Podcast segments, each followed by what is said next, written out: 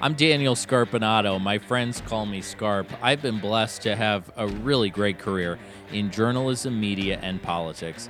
Along the way, I've become friends and I would say frenemies with some of the most interesting people. Some of them are famous, some infamous, and some completely unknown. We're turning on the mics now to discuss people, politics, and, well, pretty much everything else. So please sit back, relax, grab a drink, jump on the treadmill, whatever. Please enjoy the show.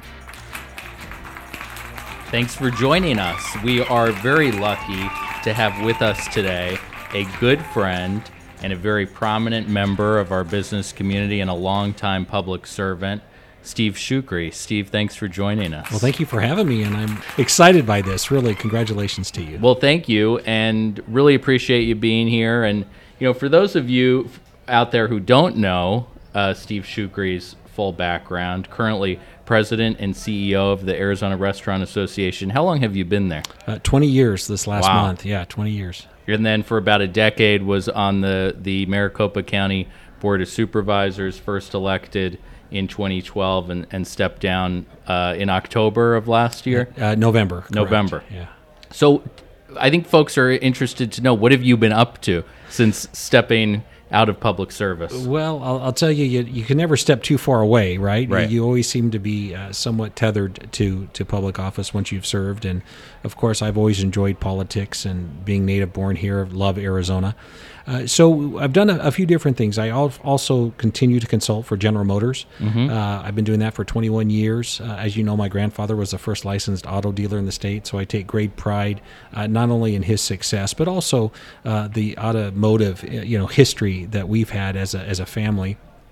And then uh, I got uh, roped into investing more uh, in our industry, Scarp, uh, and that is the the fifteen billion dollar industry we know here in restaurants uh, in Arizona. And uh, it's been great. I'm a partner in two new restaurants going up, one in the East Valley, one in North Scottsdale. Can you tell us which one? Sure, sure. Uh, of course, I love all restaurants because I, I have course. to be Switzerland.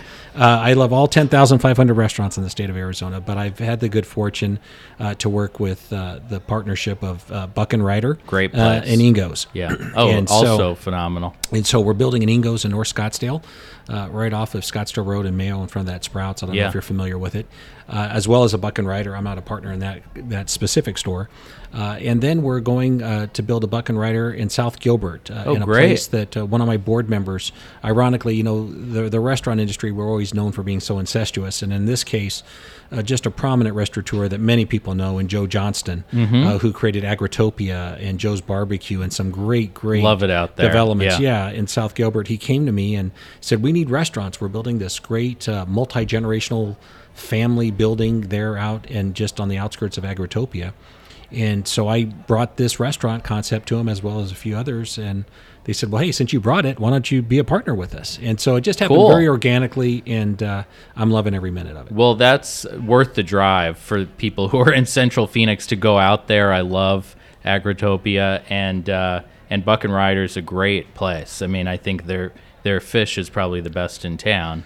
It's very good. They they know how to run a great restaurant, and uh, I'm I'm happy to be an investor with them. Well, I think that a lot of people, I think what you do sounds really fun. Um, and I want to talk more about it. And I want to talk about your family roots here. But I think, you know, the first thing I want to ask is do you miss public service? Do you miss, you know, you were in it for so long? You know, your your former boss and I started at the relatively the same time, Yeah. right? Uh, Governor Ducey, I, I'm proud to say I was his first endorsement uh, back in the day, and I wanted to, from my business background, Scarp, bring that to to government. And you know, as a kid that was poor in, in grade school, high school, uh, I was never uh, a great student, and I was always told, as many people are, you know, what you couldn't do, what you couldn't accomplish, and I was always kind of the person that would push back on that. And I got tired of people saying you couldn't bring a business mindset to government, and I knew you could. And so, in 2012, when I was elected to office, that's what we did in Maricopa County. You know, we uh, were smart about bringing personnel reform where you could hire and fire at will and you didn't have to hide behind tenure. We got really smart about how we ran our jail system by putting courthouses inside the jails, right? Right. By doing teleconferencing so you didn't have flight risks of, of, of inmates uh, going and doing nefarious things when they're supposed to be trying to go to court and go through our adjudication process. So uh, I really, really missed that.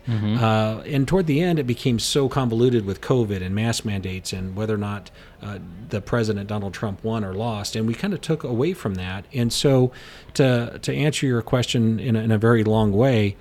I would share with you that do I miss my constituents? 100%. I had over 800,000 constituents. I still talk to many of them. Uh, and I miss working with other electeds, uh, absolutely. But, uh, you know, I just had um, breakfast with the chief of staff of a sitting congressman. So we're very much engaged because of the industry I represent, but Right. also because you don't just walk away from that many years in politics. And, and I, I think I'll get back in at some point at the right time. But Do you think you'd run? I think I'd run. Yeah. Yeah, absolutely. And I said that when I stepped down. I, I just think that uh, for me, uh, stepping down from the board at that time was the right thing to do. I I would tell you it was the right thing to do for me and my family, but my family disagreed. They wanted me to stay in office, uh, which is completely a conundrum, right? The antithesis of what families typically do. But uh, for me, and seeing kind of where this political environment is right now, it was going to be my last term. It was the right decision, uh, and I don't. I have no regrets about that, fortunately. Uh, but yeah, do you still have the fire in the belly? Do you still can you still bring a business mindset to other forms of government? hundred percent. I think someday I will return, uh, if that's the right thing for me and God willing and my family. I think it was actually. I think it was just a few days after your tenure ended that you and I had breakfast at Royal Palms. Um, I didn't know about your whole history, your family's history in this state. You talked about your your grandfather. Um, t- tell us more about that because it's really a cool story. Well, thank you, and and I'm blessed. Uh, you know, I'm full-blooded Lebanese without having been born in the country, which is somewhat of an oddity. Uh, my father immigrated uh, from Lebanon, uh, as did my grandfather on my mother's side, and the the story goes, which is amazing because I think we all are immigrants, right, in Right. some shape, form. Uh, and for my grandfather, uh, he was born. Uh, my mother's father was born a year before statehood, in the small town called Morenci, Arizona. Yep, I'm familiar with it. And and in Morenci, he was there as an infant. His his parents, my great grandparents, were here on a visa, and they had to go back to Lebanon. So they went back to Lebanon uh, when he was about one or two, uh, and then at the age of thirteen, uh, he came back to Arizona through Mexico with his father. And they said to my grandfather, "You're a U.S. citizen. You're welcome to come back in." But they said to my great grandfather, "You're not," and turned him away at the border. Uh, and so I always chuckle with my young sons, you know, complaining about their iPhone going dead, where my grandfather at the age of 13, right, was handed $5 from his dad saying, go make the best of it. Yeah. And, and good luck. You're on your own. Yeah. And, and put a, a, his name on a card and put it around his neck and sent him off to, to Miami Globe. Uh, and he sold dry goods there, uh, door to door, and did really, really well. And one day, a friend of his said, "Hey, I'm looking for a car to buy. You're out there every day. My budget's fifty dollars. If you see a car, would you let me know?" And so, sure enough, just some days later, my grandfather sees a car, fifty dollars. It was on the windshield, and he went and found the same shoe polish, put a one in front of the five, and says it's fifty dollars down. And hundred dollars later, sold a car that was never his. wow. Uh, and he went to his best friend, a guy by the name of Eddie Basha. Uh, and he said, Eddie, I like this car business. I'm going to go move down to the valley and, and start. And in 1928, that's what he did. And his good friend Eddie Basha said, Tony, I'm right behind you. He sold produce, uh, same Yeah. same part of the town, right? And and he was born in Ray, Arizona. so what, what what time frame would this have been then? So 1928 is when Okay. my grandfather went into the car business. And 1932 was when Bashas was incorporated. wow. Uh, so So was was Eddie lineage. Basha just like a just selling produce? Yeah, like it, he had a small business at yeah, that time. Yeah, just kind of, kind of I, I don't want to speak for the Basha family, but uh, out, out, out the back of a truck, Yeah. I, I think, you know, it was that kind of a thing. And this is Eddie Basha Sr., not the Eddie Yeah, Jr. right. that ran for governor. But yes, yeah, yeah. Wow. So um, now, w- when did your grandfather pass away? He died in uh, 1985. Okay. Yeah. And were you pretty close with him? Yes, you know, I, I had a different life growing up. My father uh, was brain damaged and, and uh, required a, a lot of medical care and, and was confined to a wheelchair. And so my grandfather kind of stepped in and, and helped, uh, which made us obviously close. Um, you know, my dad had a tough life. His dad was killed in front of him in the streets of Lebanon for his religion. Uh, and they had to come here uh, with uh, you know three three grown kids. I shouldn't say grown kids, three young kids. And my grandmother was pregnant and had breast cancer and had to adopt her youngest uh, out. So he had a very tough life growing up. Uh, but as you know, and I, I think it's topical to bring up history because if you don't know your history, and I tell my kids this, you don't if you don't respect it and understand it, you don't know where you're going. Now you had uh, really a very unique position through COVID, um, and you know we, we talk about your tenure on the board. I mean, talk about a pretty pretty wild couple years between the pandemic, the election, everything that ensued. Probably one of the toughest times to be in public service and you were in a unique position because as a supervisor you had to deal with the health crisis maricopa county was on the front lines with the health department and obviously the impact on businesses and constituents and then your seat as the uh, the president and CEO of the Arizona Restaurant Association. We talked a lot during that time frame. So I'm curious your thoughts on you know, post COVID, the restaurant industry, because it did seem like things were going to be fundamentally different. And it's interesting talking now about all this success of the not only the the uh, establishments that you're an investor in, but it it, it feels like um, you know there's a lot of interesting things happening economically right now. Obviously, inflation. Um, a lot of disposable income out there, though, at the same time, the workforce issues. So tell us what is happening within the restaurant industry right now. It's it's uh, you you I think summed it up very very well. And we you know I started this job about a year, just under a year mm-hmm. outside of 9/11, right? Mm-hmm. Which really was another yeah. I don't want to say COVID in its own but something that the country never experienced in that in that way, at least recent uh, from a recent history standpoint. And so I remember just kind of on the tail end of what restaurants were going through, right? When from suffering from the, the effects of 9 11. And I, I, will tell you that there's a lot of ups and downs. We had the the bust of the 2008 2009 real estate wise, and right. had a lot of people leave the state, uh, which was tough for the restaurant industry. But never had I seen this industry face uh, the difficulty uh, that they did come with COVID. And and so uh, restaurateurs that are tough as nails coming in my office crying and saying, "What are we going to do?" Mm-hmm. And it was the fear of the unknown. And and you and I uh, even understood that, mm-hmm. and we mm-hmm. didn't agree on some things, but we trusted each other, right, right, to get through, and we came to the same conclusions. Um, and that was the biggest misnomer. And I got to tell you something that gets under my skin a bit in that. Uh, there is no playbook for COVID, uh, right. and and I think uh, our governor, Governor Ducey, did the best he could with what he knew at the time. And so the criticisms that were coming toward us uh, collectively and some of the decisions we made alongside the Ducey administration for our restaurants, um, we I think we were arm in arm and we said we don't know what we don't know, but we're going to march forward. And I would say that the biggest uh, I think compliment to our industry was our customer. And the customer, some customers didn't want to see anybody; they wanted their food left outside the front door.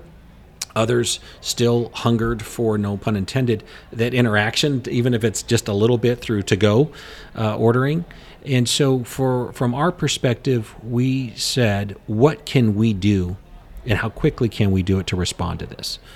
Uh, and in some ways, we felt restaurants were unfairly targeted, right? Because they were getting shut down, but yet maybe other big retailers weren't, and we couldn't figure that out.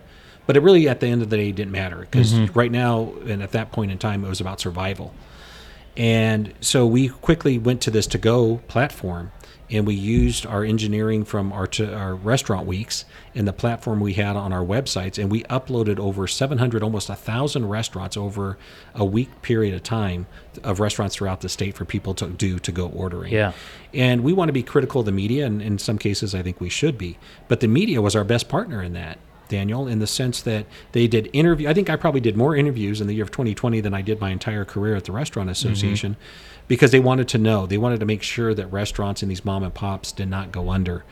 Uh, and so, all that being said, I think from a response standpoint, if we had to do it over again, I don't know how much I would really change because we were able to do the best we could with the tools we had at the time. Right. No, I, I think that's spot on. In terms of the and this is something I, I hear a lot from people not just in the restaurant industry are these workforce issues but it does seem like for you all it is a particular challenge and what i haven't been able to quite put my finger on is where did the workers go because um, they've had to go somewhere. It is what is the the challenge that you're facing? Is it wait staff? Is it culinary staff? Is it both? Um, and does the industry need to rethink th- the whole way you approach employment in this sector? I think what COVID did is a couple things. One, it pushed people into reflection of what else can I be doing on my own time that provides that same flexibility with the same money, and we lost some of our workforce to that. Uh, we lost some of our workforce to people who have said, I don't want to find myself in the same situation. Keep in mind, our daily payroll during COVID, prior to COVID, was 14 million per day. It went to 2 million in a matter of 48 hours. Wow. We laid off 80% of our workforce. And so some of our workforce said, we don't want to be subject to that kind of problem again and be out of work. So they went and got went back to school or went to healthcare or something else where they know they would get paid. And then some just moved out of state. Some wanted to stay on the couch and not work because they were getting unemployment. But now, fast forwarding two years, um, I, I think the biggest culprit to us is th- those members of our one-time workforce going and finding something else that's just as flexible. Now we're getting some of them back because gas prices are really high, cars are breaking down, and they didn't factor some of those things in. Uh, but it's uh, it's still a challenge. It's still a big challenge for the industry. And Well- you have to remember, Daniel, we're growing very quickly. So we're building restaurants, and so you're going to need more and more labor. And so if there's less to pull from, it actually exacerbates the problem. So we're in campaign season. A lot of people running out there. I guess the last thing I want to ask you is, what wisdom would you impart? You know, what have you learned, particularly the last couple years, and what advice do you have to folks out there who are looking to enter public service? I, I think you have to know the why. Uh, why you want to run for public office because the scrutiny today is probably the highest it's ever been in my time in politics, anyway.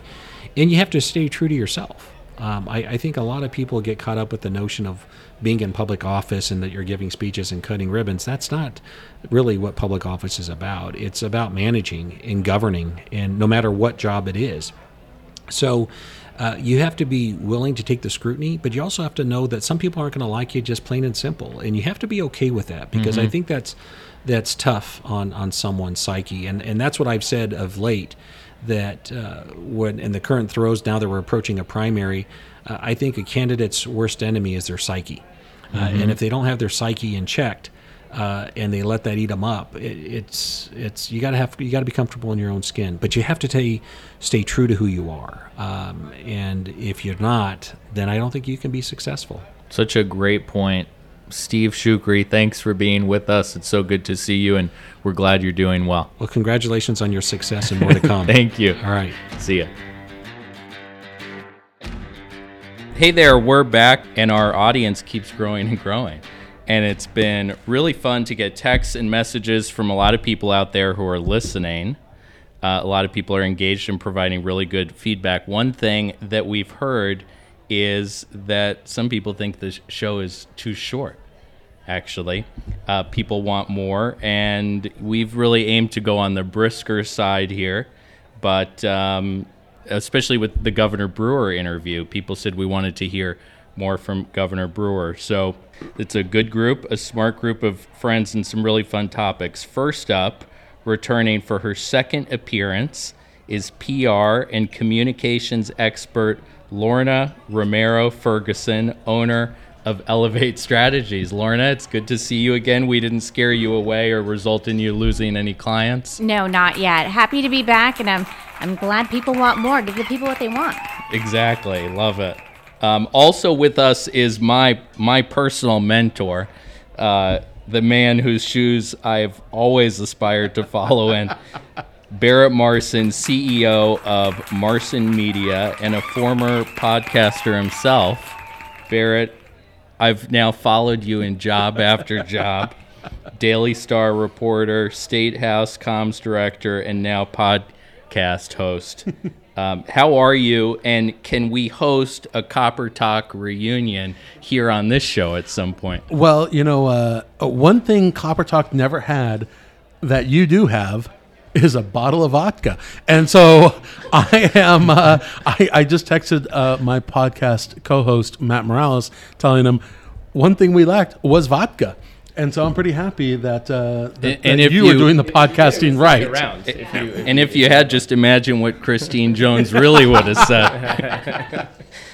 Last and definitely not least, uh, because you always need an attorney in the room, is Roy Herrera. Roy is founding partner at Herrera Arellano, LLP. He's a former federal prosecutor and, of course, someone who's got a lot of opinions. Roy, hopefully you won't regret your decision being here with us today. we'll see. You can give me more vodka. Maybe. nice.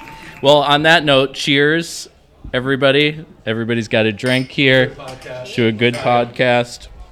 Does anybody know what uh, today is, other than the day of the week? What's Well, it's, I for don't all even of know us the day of the political week. people, it's just like it's two weeks, three weeks for ele- from election day, something like that, right? it's it's Prime Day actually. it's Prime Day. Oh, Oh. yeah. And- so and- so hold on, it's three weeks from election day, but two months from election result day, right? oh, you're uh, just assuming so. I'm an election lawyer. Don't say that. Well, you could order some ballots maybe on Amazon.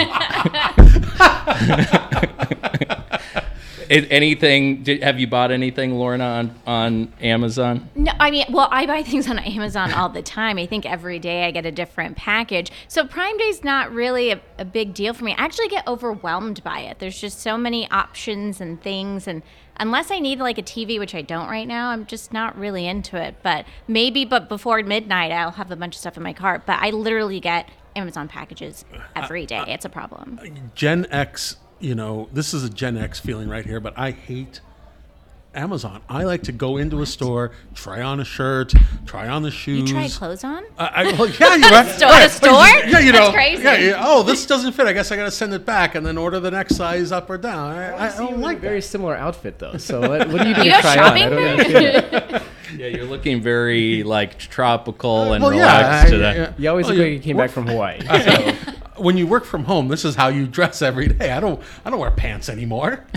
Well, you know, it, uh, that was Well, too much you're wearing some right information. yeah, Thank thank you. Um, we're glad you're clothed today, but you know, it it's it is funny because I feel like there's this pressure of like, oh my God, you can get this deal. You don't have to pay um, shipping on your you know Keurig cups or whatever, um, or you get a discount. And so, but I haven't bought anything because same reason as you. It's like you buy stuff on Amazon all the time now. It's really not. Well, that's that what I wonder. deal. Are the deals better today? I'm not sure. Right? I feel like they're always kind of the same low price at Amazon. So So uh, the other day, this made a lot of news. Uh, Jill Biden was giving a speech in, I think, San Antonio um, to a Latino civil rights group and uh, made some news because she, I guess, compared the Latino community to breakfast tacos. And really curious people's thoughts on this. And i'll just say like clearly somebody wrote this. She was given a speech and probably read it on the plane.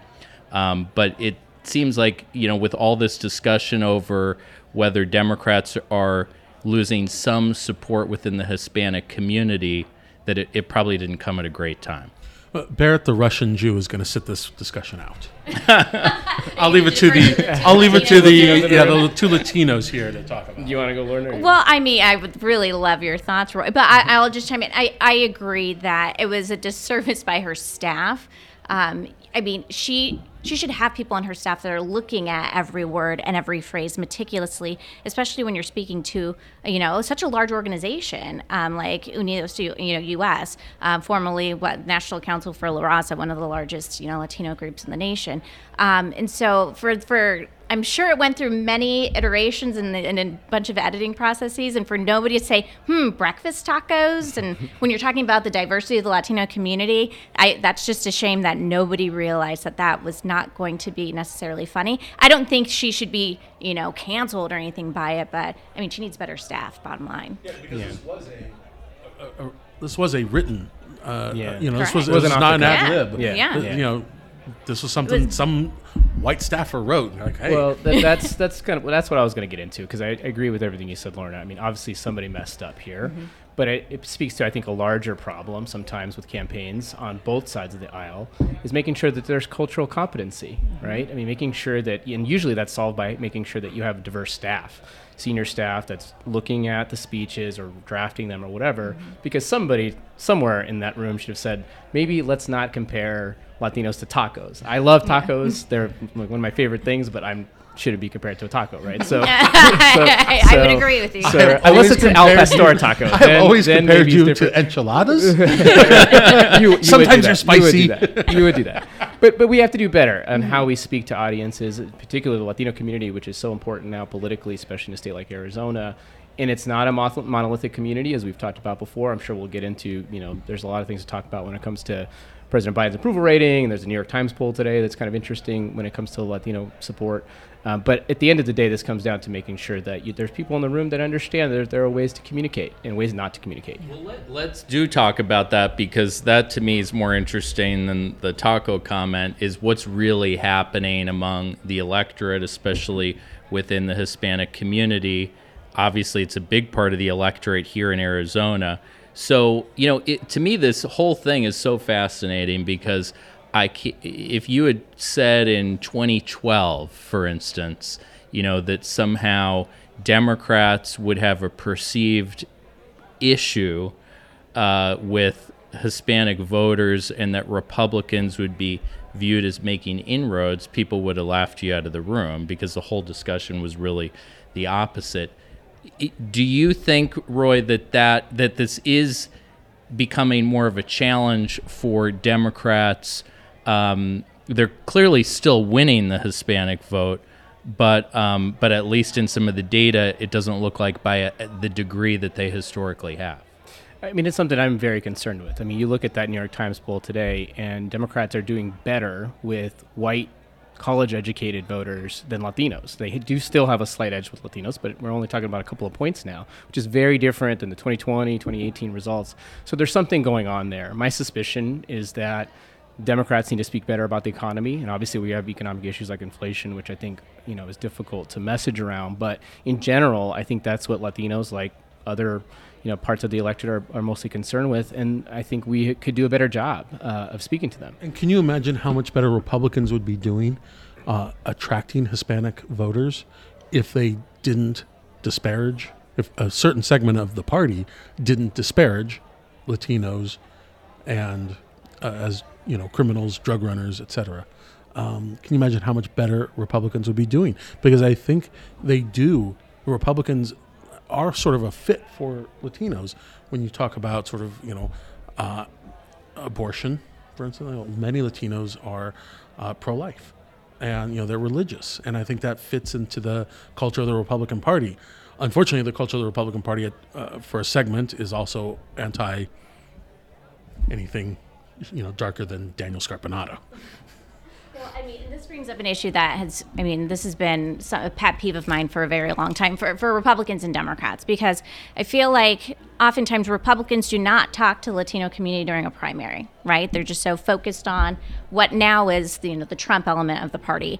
And then when the Republican primary winner comes out, then all of a sudden they have a Hispanic coalition and this, that, and they're trying to, you know, and it seems disingenuous. And so that's always been an issue of mine because, as you said, there there are key issues where there's a lot of alignment. And on the other side, Democrats have seemed to take them for granted. Again, we talk about the Latino community, like you said, it's like a one size fits all, everyone's the same monolith kind of thing. And there's a lot of diversity, and no one's actually paying attention to that. And I think that's where Democrats are losing steam, is because one, there's this assumption they're just going to be with us, and two, Democrats aren't talking about the issues that actually matter to them, like the economy right now, and you know, small businesses. And so the fact that you have these wealthy Caucasian, you know, voters that are voters that are supporting Democrats, and then you probably have middle, lower class Hispanics that are now looking at the Republican Party differently, should be a huge, you know, wake up call to the Democrats about what their messaging is publicly. Speaking of the sort of the, the white people talking to Hispanics, you know, Roy, I, I think your friend Ruben Gallego has really, you know, harped on this. The Latinx that us whiteys like to call you people, um, and that just doesn't work for you guys. And yet, white Democrats still refer to your community as Latinx. It may have been used in this this speech that the White House put out from. Well, uh, there's Jill a there's a debate about that, the use of that, and, and sort of where it came from. And you're right. I mean, white liberal progressive circles, you see that more often. Certainly more often than in my family at home. I mean, I don't think anyone in my family has ever heard of that, quite frankly. um, and that's Ruben Gallego's point, right? Yeah. Right. So so some of it. I mean, I agree with what you're saying. I do, do think that Democrats have taken the Latino community for granted. Um, it's not a monolith. You do have to message to them early on. I think even on issues like choice, I, I think the data goes different ways with Latinos. I think younger Latinos uh, tend to actually be pretty pro-choice. I think older Latinos maybe not. Uh, but it goes back to like understanding the electorate and not taking them for granted, and that's been a problem on our side. And as you point out, Barrett, I mean, we're talking about uh, tacos and Jill Biden. I mean, we can talk about burrito bowls and Donald Trump, right? I mean, there's a xenophobia with a certain segment of Republicans that becomes a problem to Republican outreach with Latinos. You know, it, it's. I think that what I've seen is what you're talking about of what um, Democrats do in some cases. Roy, where you mentioned the the economic issues. I mean, that's what's top of mind, and um, and that's for everyone. You know, really, and you see a lot on both sides, but you do see it with Republicans where some of them want to go into the Hispanic community and say, you know, you don't understand that you're really a Republican and that you're really conservative because of X, Y, and Z. And I just don't think that works. I, I think that you need to talk to any voter like an adult and not patronize them and not try to put them in a box. And so it seems like the better formula is to actually go into the community, meet with community leaders, meet with actual voters, and talk about your agenda and what you want to do, and make sure it's one that is inclusive and not offensive to people. I agree with you 100%. And I, I would love to get to a point where it's not, this is our strategy for the Latino community. This is our strategy for, you know, um, the Asian community. I, w- w- just start speaking about the issues because you have to recognize that just because I am a young Latina doesn't mean that I'm going to believe X, Y, and Z. Like, there's no formula for that. And so, for whether you're a Republican or a Democrat, to be able to earn my vote, you have to figure out what the issues are that are important to me. And so, I think they're just so stuck on this you know here's this segment of the of you know the the the voter base. Here's what i have to say to them. And then again it's not you're you're not acknowledging like the differences in the diversity in the community whatsoever. And so i would just love to get to the point where just speak to human beings and make your case. And it shouldn't be because you're male female or whatever your ethnicity is. And I think this election cycle is really a good example of that because right now the economy is number one, number two, number three, right? Economy, inflation, jobs. Are, you know, that is the top of mind to everyone because we are, you know, today I think it just came out, uh, inflation year over year is 9.1%. And I know people's paychecks are not going up 10%, 9% uh, from year over year. And so Republicans are talking about that, and Democrats are not talking about that as much. But that is the issue. Well, it's interesting. I mean, I agree with you. You know, the the New York Times poll, Political Data poll today too, was interesting, and it shows to me something that's kind of fascinating, a bit of a paradox, where you've got President Biden at like low 30s, right, in approval. The right track, wrong track is showing way, you know, majority on wrong track. Yet the, the same poll, the generic ballot shows a slight edge to Democrats, and you're like, well, what is this, right? I mean, how does that make any sense? This year, I mean, even I saying this as a Democrat, because of historical reasons, because of inflation, because of President Biden's approval, should be a very strong Republican year. I mean, there's no doubt about that. That's what anyone would say. Yet you still have several polls. I mean, the political poll actually had Democrats in the generic congressional ballot higher uh, ahead. So you've got these polls that show this actually might be a close race. Now, why is that the case? And I think it's because we have kind of two different tracks of issues being talked about. One is the economy, which is generally favorable to Republicans right now. The other are other issues, social issues like choice, like gun control, uh, like you know fraudulent claims uh, about the election, um, and stuff that's being discussed with the January 6th committee. President Trump's you know still getting involved in uh, former President Trump's still getting involved in Republican primaries. So to me, it's like what wins out when we get to November. again, it just feels kind of like the Democrats are flapping in the wind and don't have this kind of like, hey, not only do we have this election, but then there's another one right after that, and um, like it seems like it's if I'm a Democrat, I'm I'm kind of worried right now. I mean, well, yeah. I mean, I think all Democrats should be worried right now, and I think Roy's probably hearing that from a bunch of his friends and clients all the time. But I, I guess I still just don't understand why they just can't even Democrats don't even acknowledge that yes, things aren't going well because the the, la- the I think Kyrsten Sinema does. well, yes. I, well, and I mean, I and I love everything she's doing these days, and I'm a Republican defending her, but many of her Democrat friends wouldn't say the same thing. But you know, there's very few of them who are actually acknowledging that, and I think as a voter, you see that, and you're like, what world are you living in? Because what I'm seeing is completely different. So I think the lack of acknowledgement just shows that there's a deep disconnect. And I get, I get it if there's politics at play, and or they don't want to be outspoken against the president, or they don't, or they've seen what's happened to Kyrsten, and they don't want that to happen to them. Um, but it just really shows that they are not speaking to the main issues that voters care about right now. If you're not acknowledging that there's a problem out there. I mean, it, it, it's a fine line to thread on this, right? I mean, from a messaging perspective, to, to your point about President Biden and whether he runs for election, that is a major question, right? Um, and I personally think he probably will run for re-election. Um, I mean, I'm not going to be biased. I represent I represented President Biden during the presidential campaign, but but I think he probably does. And we might end up in this in this situation where President Biden is going against President Trump. And the most interesting fact, it- well, the most interesting fact from the New York Times poll, which I think it does demonstrate a, the the sort of current situation, is that despite President Biden being in like 33% approval rating in a head-to-head against Pres- President Trump, he w- beats President Trump by three points, mm-hmm. right? So even in that environment, he still beats Trump.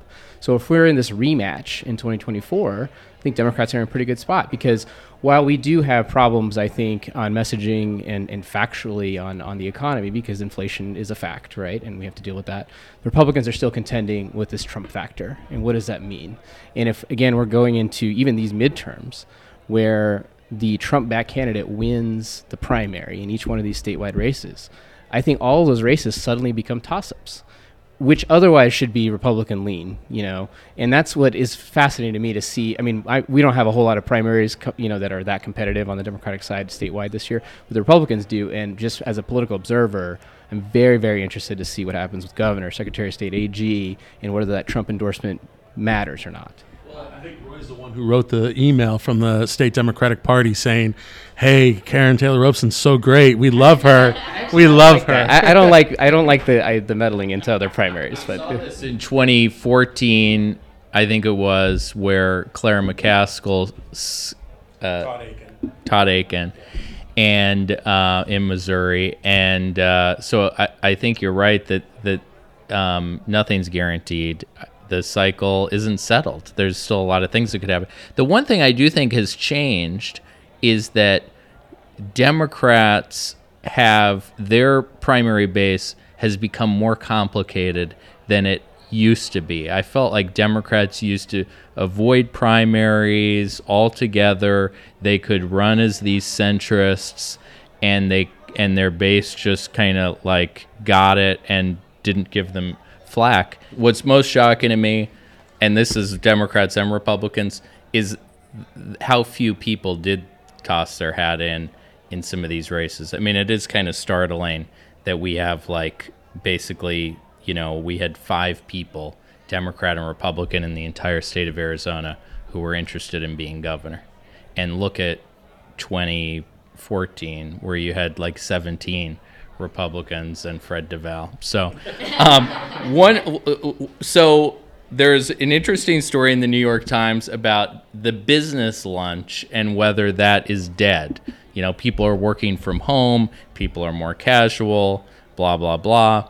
And like these power lunches have fallen by the wayside. Can I just say, when I worked at the Arizona Department of Corrections, uh, I got yelled at once for taking my lunch between 12:30 and 1:30. The director told me that his my lunch hour was from 12 to 1, and I was here for his convenience, not for mine.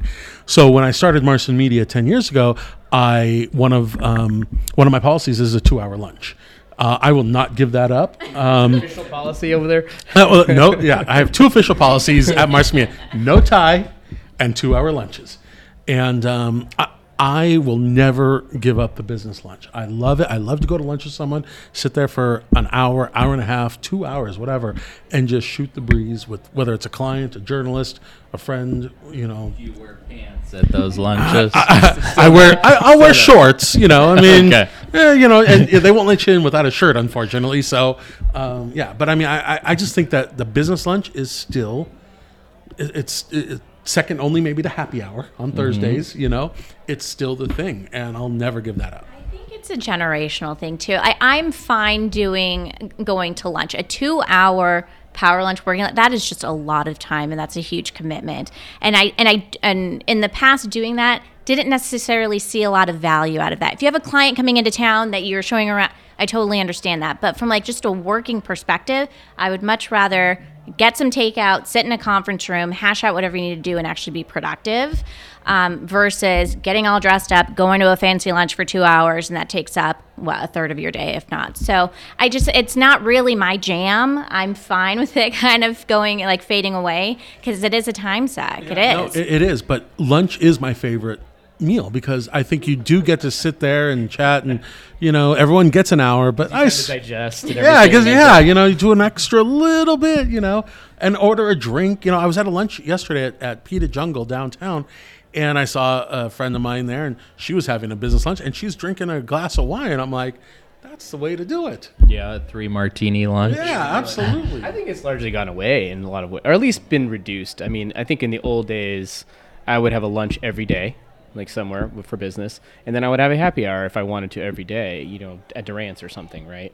And I, it doesn't happen very often anymore. People have the Zooms or just a call or whatever. Um, other than Barrett inviting me to Durant's, I don't really go to Durant's anymore. Need Durant. during during the pandemic, we did this Zoom thing with the in-laws, you know, the whole Yeah. family. It was torture because you know only one person could talk, and you know it was torture. And I'll you know, thankfully, I, I'll, I'll never do that anymore. Um, but I, I still believe that the lunch gives you a chance to, first of all, it's you know you're talking about family and you're talking about you know best restaurants in Phoenix. You're talking about all kinds of stuff, and some of it, and then you know you spend ten minutes talking about business. And you know go on a tangent, and then another ten minutes talking about business. But you you're not rushed. There's plenty of time, and you're eating decent food. Uh, you know. All right, so what? I guess Yeah. I'm just more into like a coffee. Like, let's meet for coffee. Let's chat. You know, 30 minutes, maybe 45. You're in and out. You're done. They can be just as productive. Um, and I can show up in my yoga pants too, Lorna. depending on who Lorna. it is. I'm a people person. I guess I'm not. I don't. About clients paying for Barrett's lunch. Yeah, I think that's that's true. ultimately what it comes down to. What's the best lunch spot in Phoenix? Where do you like to go if you do take the time, Lorna? Start. Oh, start with Roy. Gosh, I don't know. It depends on what you want. If you want to see people, I think it's the Henry, quite frankly. I mean, I think that's where I oh. see most political people. the Pita Jungle downtown at Roosevelt, the, the what I call a Tom Horne Pita Jungle. we understand. I think the same. Every time I go into the parking Yep, garage, I think the same thing. Yeah, don't hit anybody. um, I, I, I you know that Pita Jungle yesterday that I went to. I saw four or five different people, you know, sitting at various tables that I knew, and I'm just like, I think, uh, You're working the room. Uh, yeah, right, you're- He gets all of his work. That's why you like work you in get room, all I- your I work feel done. like uh, For I the feel like uh, Maybe good you should have run for governor.